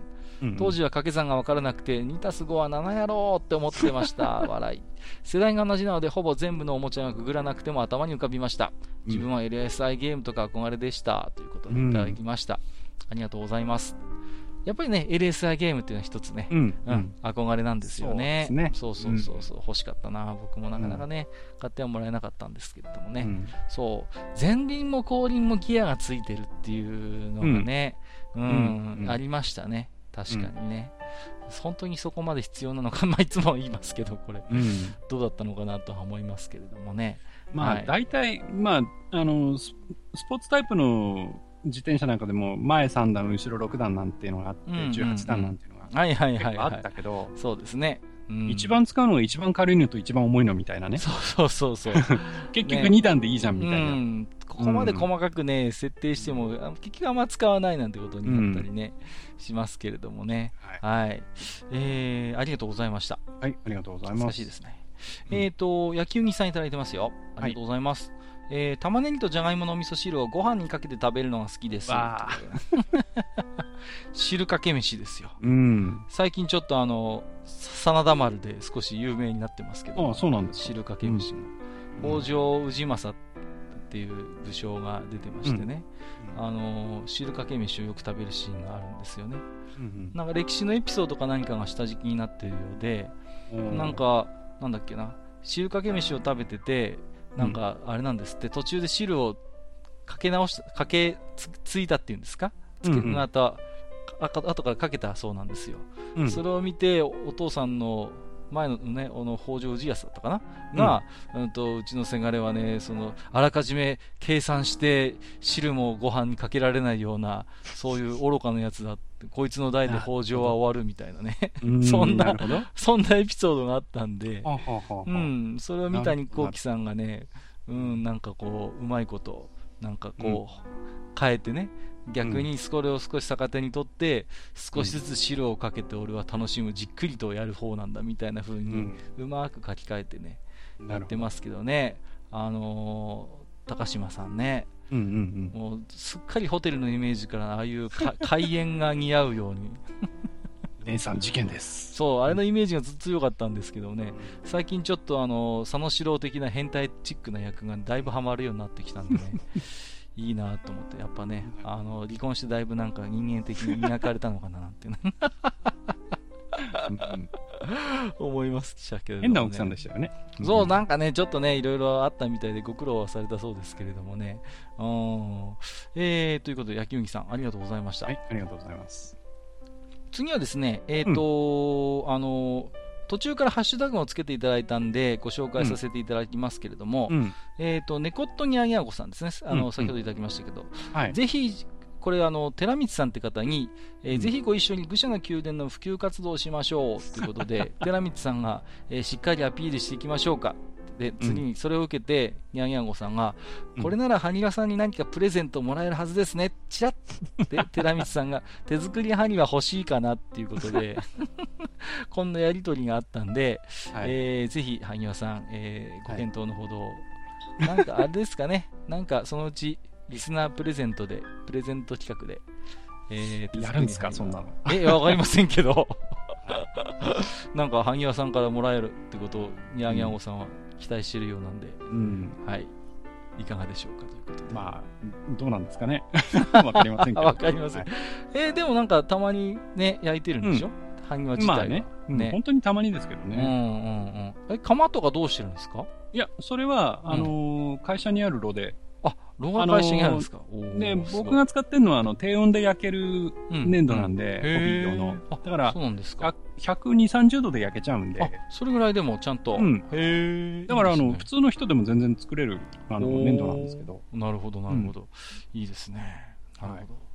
えー、ということで、え、あまり期待しないで待っていただければと。うんうん、えー、ということで、ハッシュタグはここまでになりますね。はいはい、えー、Gmail でもいただいてますので、じゃあ、ここからはマスターにご紹介いただきますかね。わ、かりました。はい。はい、えー、っと、じゃあ、これは長政さんですかね。そうですね。はい。えー、こんにちは、長政です。はい、えー、地下25回拝聴しました。えー、うちの近所にもありましたよ、コスモス。また出ましたね。突っ込むナイフや拳銃を模したプチスタンガンなど持ってました。はいはい。ただどれもすぐ壊れるそうそうそうそう。あとは夏祭りの出店のくじ引きですかね。うんうんうん。1等ファミコン、うん、2等ディスクシステム。すごい。もうこれだけで子供のハートをわしづかみですよ。本当ですよね。ああ、それで持って帰るのは手に余るほどのスーパーボールでしたけど。えー、コカ・コーラのヨーヨー、ルービックキューブ、爆竹、野球盤などなど話の中で出たものすべて懐かしいです、えー、小学生の頃を思い出しました。はいえー、いつも楽しい放送ありがとうございます、はい、それでは失礼しますといただきましたありがとうございますいや、えー、もう一つあるのかな？もう一ついただいてますね、うん、はいえー、こんにちは、長政です。えー、地下26回拝聴しました。えー、タクティクソーがまた購入された方がいらっしゃいましたね。武者の宮殿効果素晴らしい。いやいやいや。えー、ラジカセがテーマの話なのですが、うん、私はビクターの、えー、シーディアンシーディアンですね。えー、親父に買ってもらいました。えー、中学1年ぐらいでしたかね。うんシングル CD アダプターがなくても聴けるんですよ、と量販店の店員さんに勧められ購入したのを覚えています、うん、えー、残念ながら CD は買ってもらえず親父の独断で選んだ中村あゆみのアルバムが 我が家に来た CD 第1号でしたえー、カッカさん、ハニワさん、いつも楽しい放送ありがとうございます。それでは失礼しますといただきました。ありがとうございます。ありがとうございます。シーディアンね、これ僕も覚えてましたけど、うん、ビクターから出してた、割と流行った、名機ですね、これもね、うん、人気があったんですよ、うん、でちょうどドデカホーンとかの頃の時代のやつで、うん、重低音ブームの例に漏れず、これもね、サブウーハー搭載っていうのが売り物のね、ラジカセでしたね。確かね、爆竹が CM してたんですよ。ああ、その時代か。そう、あの頃です、あの頃。なるほど。そうなんですよ。あのー、お便りの中で、シングル CD アダプターがなくても聴けるんですよっていうふうにはいはい、あの店員さんがおっしゃってたそうですけども、うん、シングル CD アダプターが何かっていうのを ご存じない方も結構いらっしゃるのかなと。その前にシングル CD が分かんない。ああ、そうか、そっからか。うん。あのーね、12センチの普通の CD に対して8センチなんですよね。うん、そうそうそう。うん。ちっちゃいんですよ。そうそうそう。うん。あのー、ね、シングル CD のジャケットっていうのは細長いものでさ、うんうんうん、ね、そうそうそうあのーパキッと折れるんですよね、あの、うん、中がさ、パキッと折って折りたたむことができるっていうものがありましてね、そうそう、あの、どこまでの方がご存知なのでしょうか。ね、で、それをね、普通の CD プレイヤーにかけるには、うん、対応してるプレイヤーであればそのままかけれるんだけど、そう。中には対応しなければ、えー、アダプターをかませて、要は大きさを12センチ CD の大きさにして、そう。かけるというね。そうなんですよ。それをしないといけなかったんですよね。うん、うん割とあのね、これもカーステなんかだとアダプター必須みたいなの結構あったと思いますよ、うんね、最初の頃は、うん。うんうんうん。そうですね。最初のお便りでもね、露天、ま、夏祭りのくじ引きね、うん、これね、ファミコンディスクシステムバンバンってあってね、絶対入ってねえだろっていうね、うん、そうそうそう だけどやっちゃうんだよね。そうそう。まあ、あのー、そろそろね、あの、夏祭りなんかもいろいろと各地で催される頃なんで、一、はい、回この夏やつ、夏、夏休みじゃねえや、夏祭りにね、あのー、まつわる思い出話なんかの話もどっかで時間取ってやりたいなと思ってましたんでね、はい。またその時にね、いろいろと教えていただければと思いますけれどもね、はい、えー、長政さん、ありがとうございました。はい、ありがとうございます。えー、じゃあお次行きましょうか。はい、えー、ねこりんさんいただいてます。はい、ありがとうございます。この方は初めてお初かもしれませんね。はい。えー、毎回楽しく拝聴させていただいています。はい。えー、ゲームとか絵画とか様々なサブカルチャーを掘り下げていただいて面白い番組ですね。ありがとうございます。えー、ウルティマオンラインはテレ放題を導入してプレイしていました。はい。えー、こちらでは、ウルティマオンラインは、ウオ と呼んでいました。そのまんまやな。ね、えー、プレイを始めたきっかけは、当時ウェブで読めていた UO ウルティマオンラインの生活漫画を読んだことだったと思います。はいはいはい。えー、これは？ vendor？buy。buy ですか？そうそうそうのコマンドとか、はい、初めてリッチに対峙した時のドキドキとか、カクカクスクロールとか、とても懐かしいです。はいはい。えー、それでは長文乱文失礼しました。今後も聞かせていただきます。といただきました。はい。ありがとうございます。 vendor buy っていうのは、あの、いや、物買うときに使うコマンドなんですよね。うんうんうん。だから、これをか使って、まあ実際に買いたいアイテムを、まあ選択をして、そこで初めて購入確認のウィンドウが出てくるみたいな、そういうものなんで、まあ、あの、割と必須のコマンドになりますかね。なるほど。ね。そうそうそうそう。そうテレ放題ね。テレ放題、やっぱりね、そうなんですよ。ウルティマオンラインといえば、テレ放題なんですよ。うん。そうですね。まあ、あのー、結構当時ウェブでね、そういうウルティマオンラインを取り上げた漫画みたいなのも割と公開されてましてね。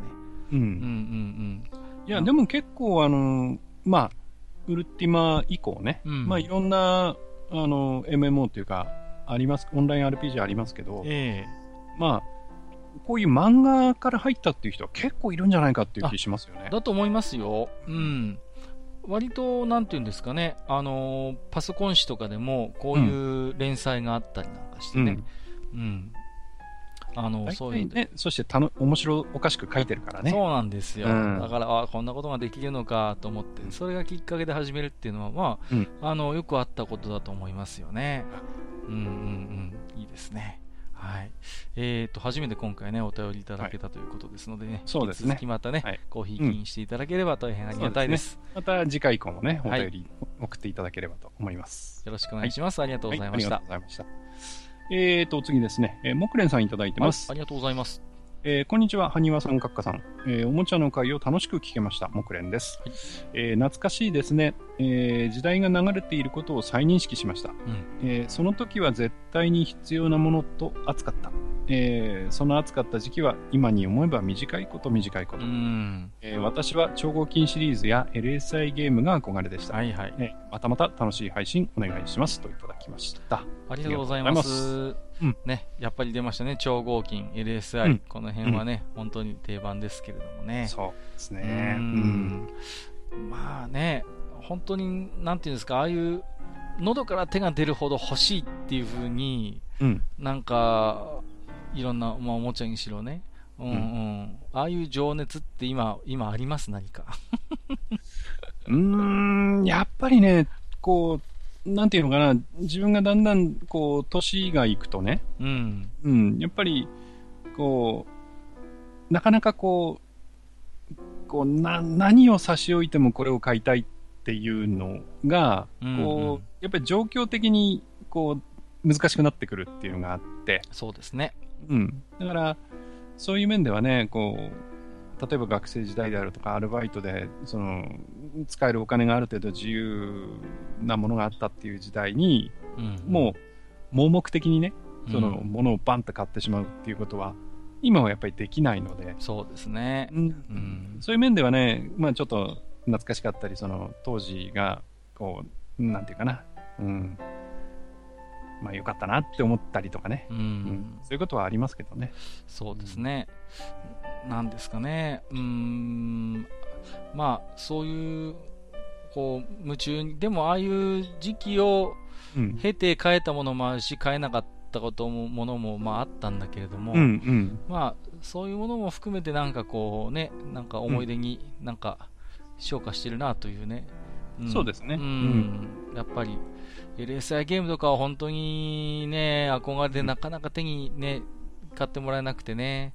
そうですね。うん、そういうのやっぱり思い、よく覚えてますけどもね。うん、うん、なんか、まあ確かにでもそういう時期は木蓮さんのおっしゃるようにね、うん、今にして思えばこの長い人生の中では本当にもう短い期間だったんだろうな、なんてことはね、思いますけれどもね。ね、うん、短い期間なんだけど、後の自分に、こう、すごい影響を残してるんだよね、そうなんです、そうなんです。うん。うん、やっぱり、その時の経験がやっぱり自分その後の自分のいろんなことについて規定してたりとか、影響を与えてたりっていうことはやっぱりあるんでね。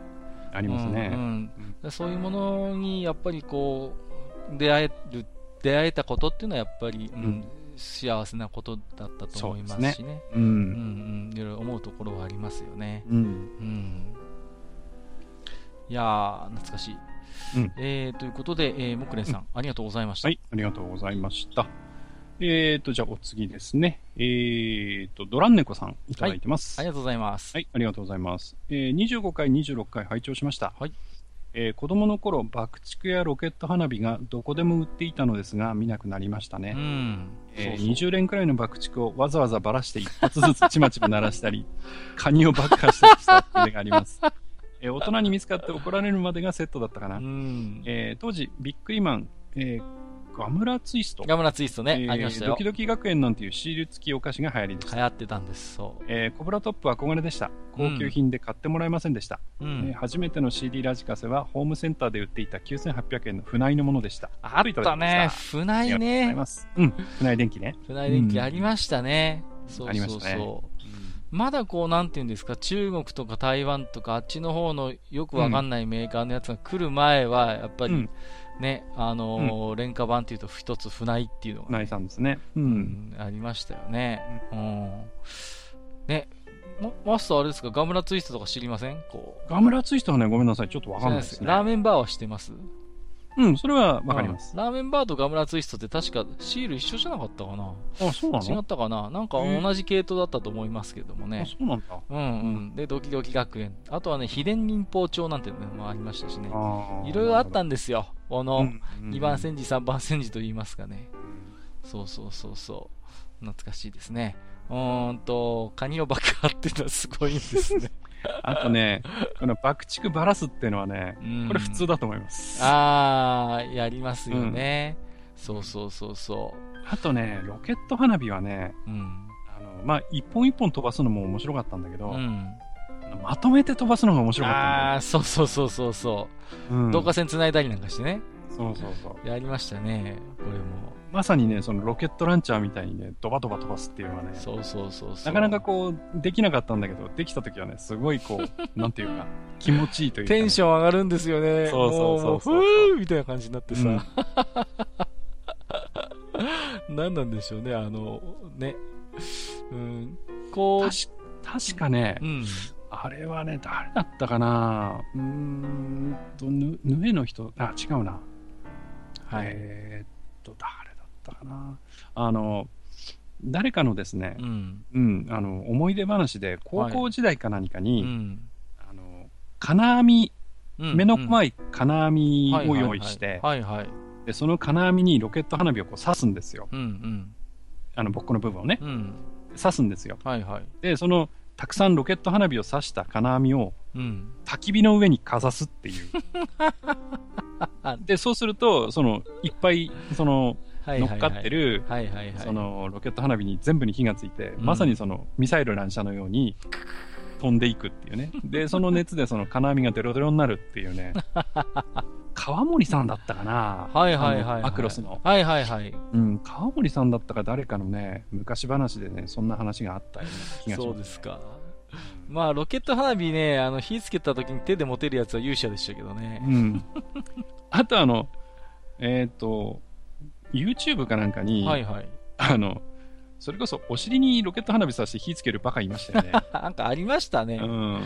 なんか海外のだったような気がしますけど。何かとそういうおバカエピソードととても親和性が高いロケット花火、ね、花火という。うん、ええー、はい、えっ、ー、と、ありがとうございました。はい、ドランネゴさんありがとうございました。はい本日最後のね、お便りになりますかね。そうですね。はい。えー、聖子さんのお便りが、えー、今回は最後ですね。はい。本編でね、読んでいただかなくても結構ですって書いてますけどね。いやいやいや、しっかりご紹介させていただきますよ。はい。はい。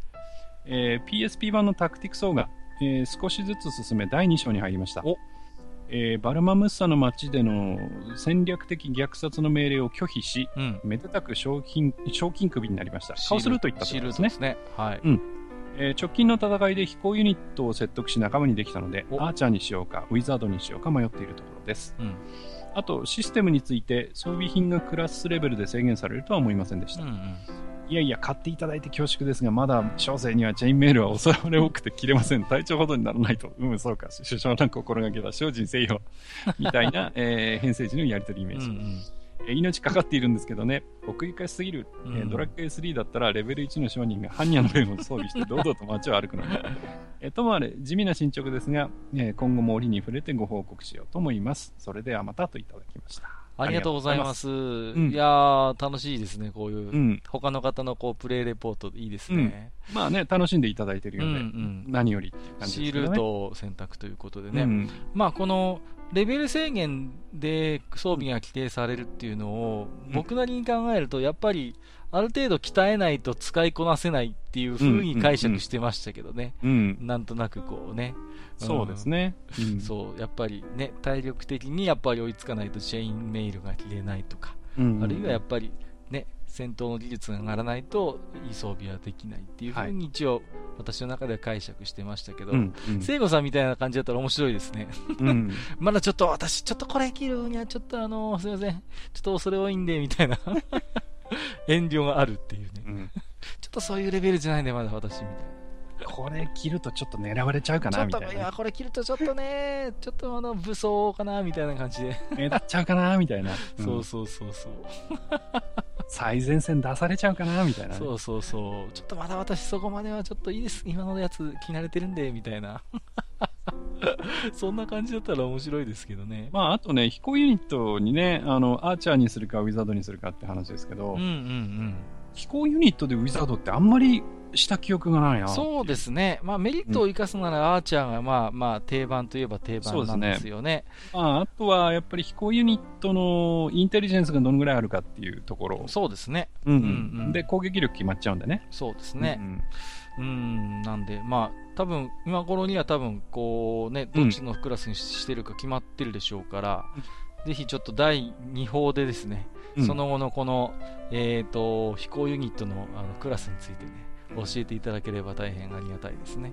でもあれだね、飛行ユニットでさ、補助魔法ばっかりバンバンかけてさ、うん、邪魔しまくるってのも面白いかもね。あありだと思いますよ、うん、うんうんそうやって少し遊撃兵的な扱いでね、やってみるのも、うん、面白いと思うんで。ね、やたらこう、飛んでってスタンかけちゃうとかね。そうそうそうそう。うん、ね、面白いかもしれませんね。一気にね、敵の奥深くまで行って進軍を遅らせるとかね、いろいろかけて、はいはい、それもありじゃないですかね。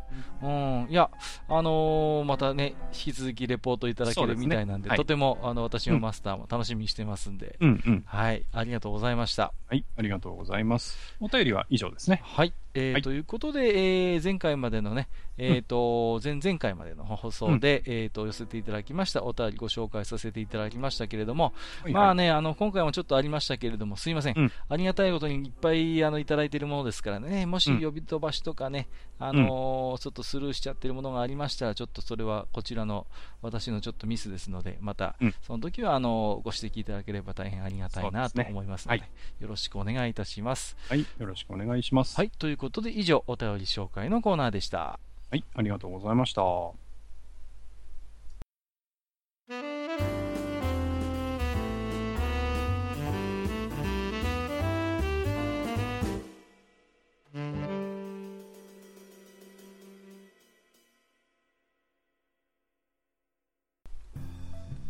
い、えー、というわけでね、えー、来店いただいた皆さんの置き手紙をね、読んでまいりましたけれども、はいはい。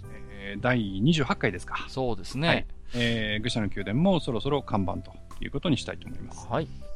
えっ、ー、とまあね、一応こういう、うん、あの、ひなびたバーという体でね、うん、えー、やらせていただいてますけれどもね、はいはい、なかなかこうそういうこう途中でドリンクを頼むとかね、そういう、うん、演出を全くしてないのはね、そうですね。ぐだぐだとやらせてもらってますけども、はい、まあ、そのあたりちょっと今後ね、考えていきたいなとも思ってはいたんですけれども、そうですね。はい。えっ、とですね、えー、うん、次回なんですけれども、うん、えっ、と、またゲストの方をね、お迎えしたいと思ってるんですよ。ははどなたを？はい。で、いつもの、えー、うん、自堕落斎さんではなくて、ではなく、えー、ではなく、えっ、ー、と、はいはい、2回目の登場になりますけれども、ははえっ、ー、と、ネズさんですね。うんうん、あの、ゲストにお迎えしたいと思っております。はいはい。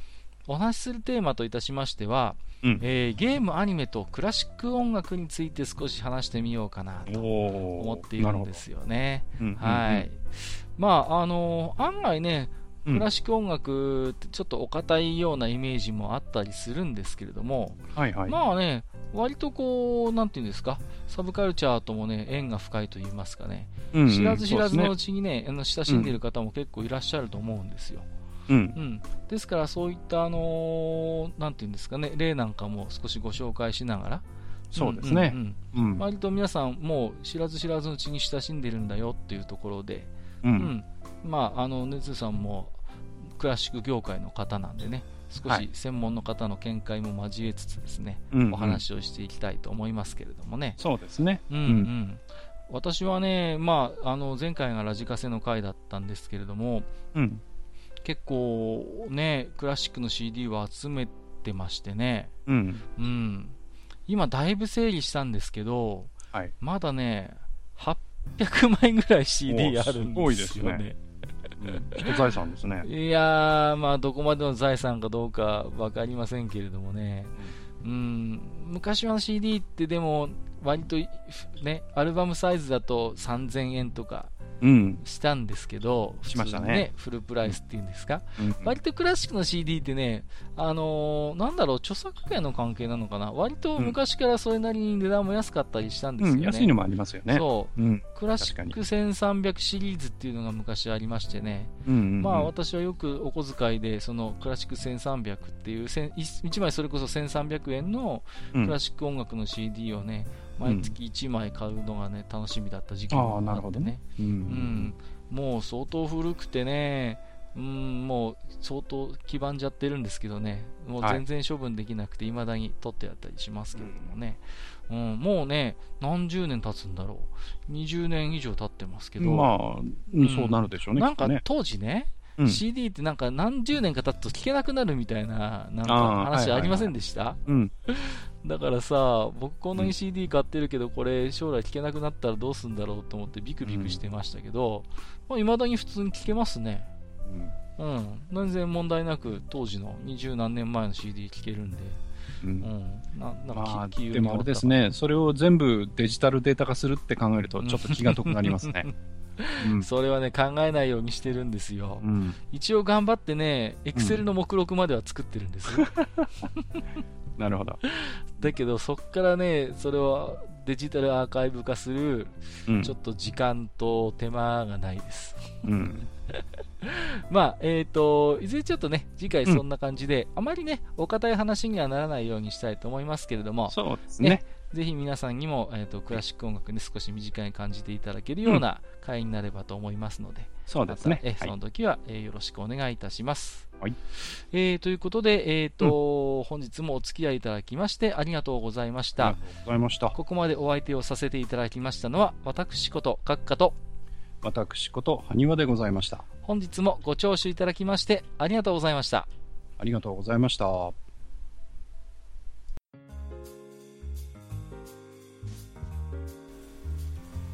おっさん2人でお送りしているトークラジオ。愚者の宮殿では皆さんからのメッセージを募集しております。メッセージはブログのお便り投稿フォームのほか番組メールアドレスおよび番組ツイッターにてお受けしています。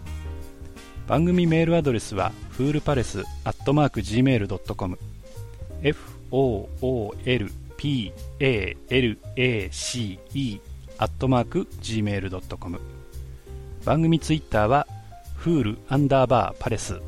FOOL アンダーバー PALACE となっております。皆さんからのお便りお待ちしております。